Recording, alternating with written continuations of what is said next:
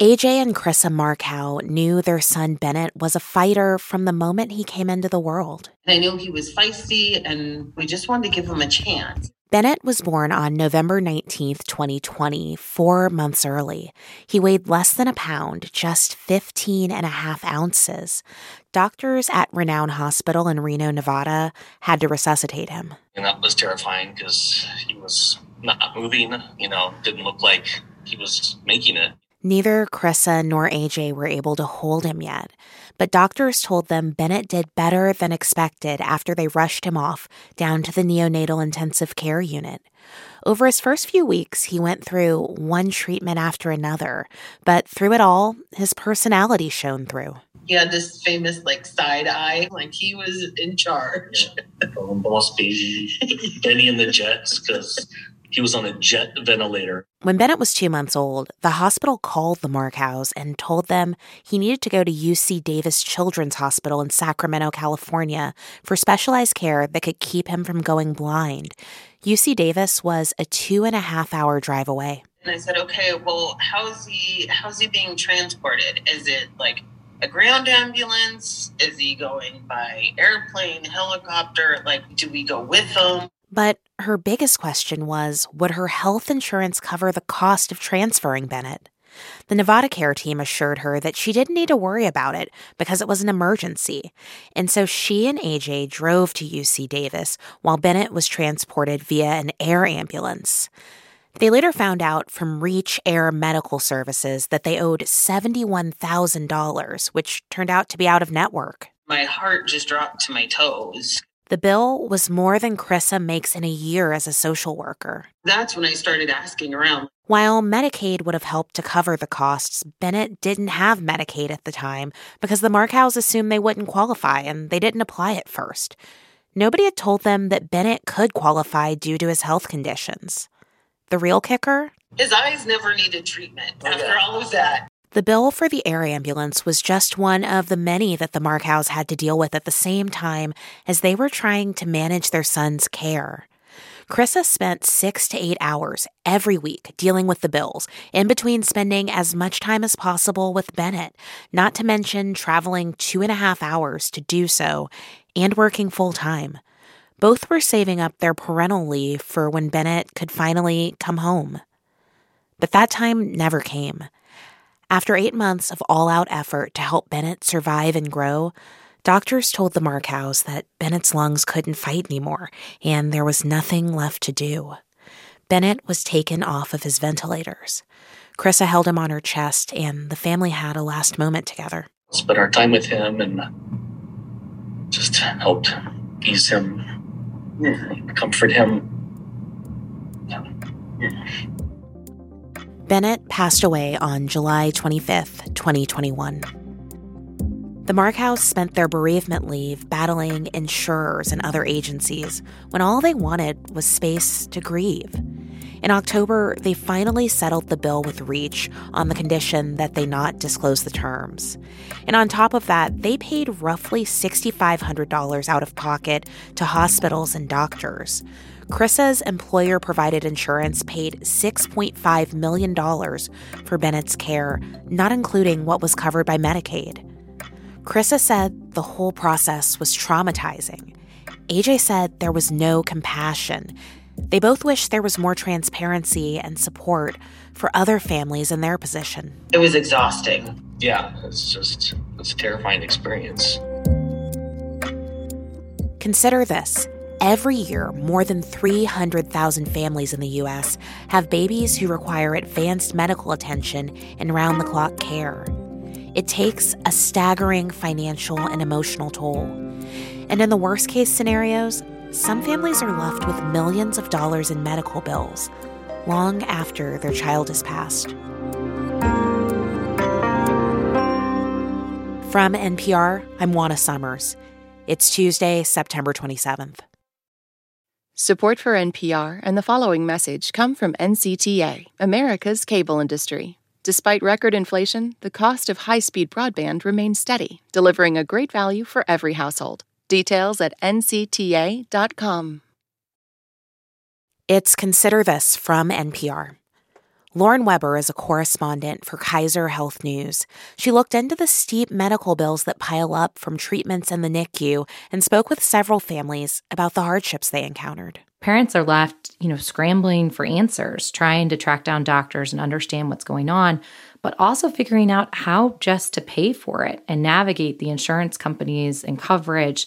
And for the smaller fraction of parents who whose child they don't get to take home, dealing with that can be particularly traumatic. She spoke to Jessica Schickel about what she faced after her son Jack was born with a rare heart defect. He made it 35 days uh, in the hospital. And, you know, after he passed away, the hospital care team gave Jessica a pamphlet, you know, about what to do when you're grieving. But what she said to me is after months of dealing with bills, you know, constant calls and so much stress over what was approved and what was not. She much rather they had given her a pamphlet about how to deal with medical bills when your child has died. Kingsley Raspe could have benefited from such a pamphlet. His daughter, Sterling, died after eight months of intensive care. Lauren and I recently sat down with him, and I asked him to tell me about his daughter. She was a beautiful little baby girl. My wife and I refer to her as our little cherub baby. Um, during her anatomy scan, uh, the testing revealed she had half a heart. Um, she was diagnosed eventually with a condition called hypoplastic left heart syndrome or HLHS. Uh, as we found out, it's one of the most expensive forms of congenital heart disease. Um, my wife had a great pregnancy. Uh, Sterling was born in September 2020. After her birth, the list of uh, ailments that she had was ever growing. She needed 10 procedures. Uh, she had four major heart surgeries. She was uh, stomach fed. She had a, a stomach feeding tube. And there, there, was really no end in sight. Hmm. And while you were grappling with this diagnosis, it sounds like you were also having to deal with a lot of very costly medical bills. Yeah. So uh, during her first uh, five months uh, in the ICU, randomly we just received a bill for $2.6 million, apparently denying her first five months for not being pre approved, which didn't make sense as everyone knew about Sterling prior to birth. She was born in a room of 25, 30 people. I called my insurer prior. They explained to me what I would need to do. You know, you pay your deductible and your out of pocket maximum, and then everything is covered 100%. Uh, so the $2.6 million bill was, you know, quite a shock. Um, the hospital called us telling us we, we owed $11,000 and that turned out to be a mistake too. we also went to collections a few times for bills that we never even received. Uh, so yeah, um, all in all, you know, we were able to sort out most of it. Uh, but yeah, uh, during the worst time of my life, uh, yeah, we were getting bills. I, I'm struck by this. What was that like for you, and how were you able to deal with these mounting stacks of bills as you're trying to care for your child? Yeah, good question. Uh, I still don't really know myself. Uh, a lot of it was just ignorance. I just pulled it out of mind uh, and then dealt with it when I knew I had to. Um, I made sure prior to Sterling being born that I had the best health insurance I could, you know, afford uh, from a company. Uh, I'm a software engineer, you know, so I'm grateful that I access to to good benefits. Um, so I made sure I took advantage of that.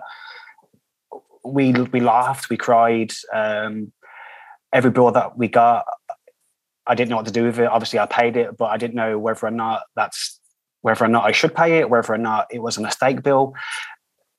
It, it really was. Uh, whenever I opened a bill and saw my daughter's name with a dollar amount, and I'm able to see like how much pain and suffering she's going through, um, yeah, it wasn't a, a, fun thing for us to to go through.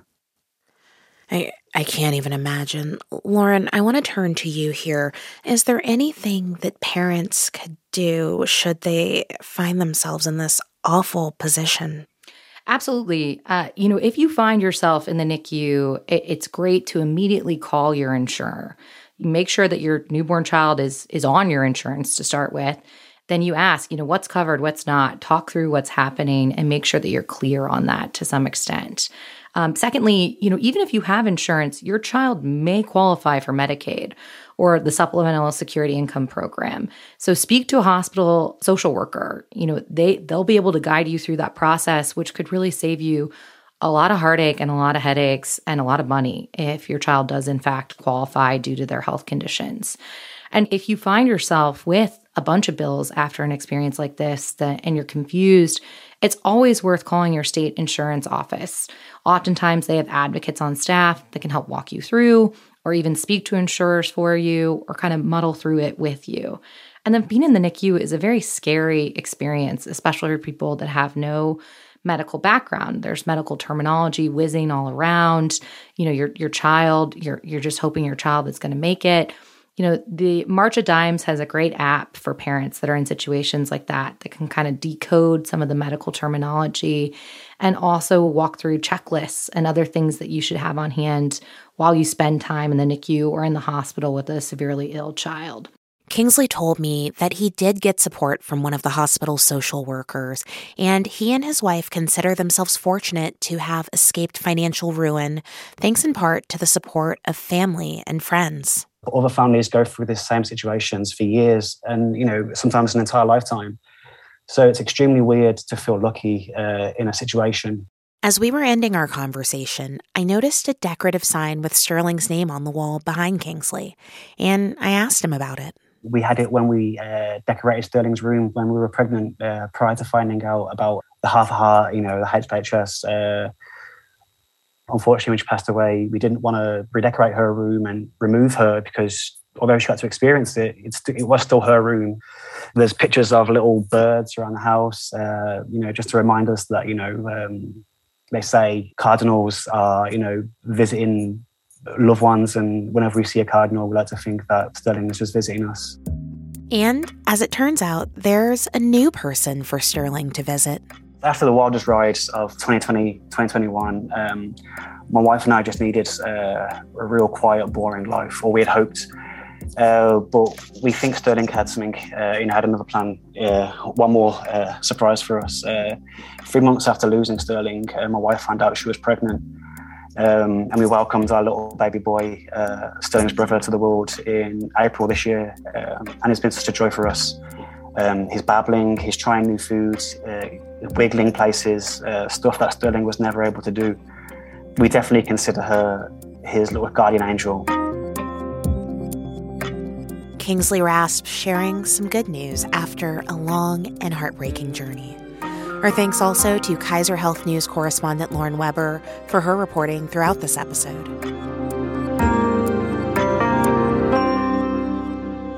It's Consider This from NPR. I'm Juana Summers.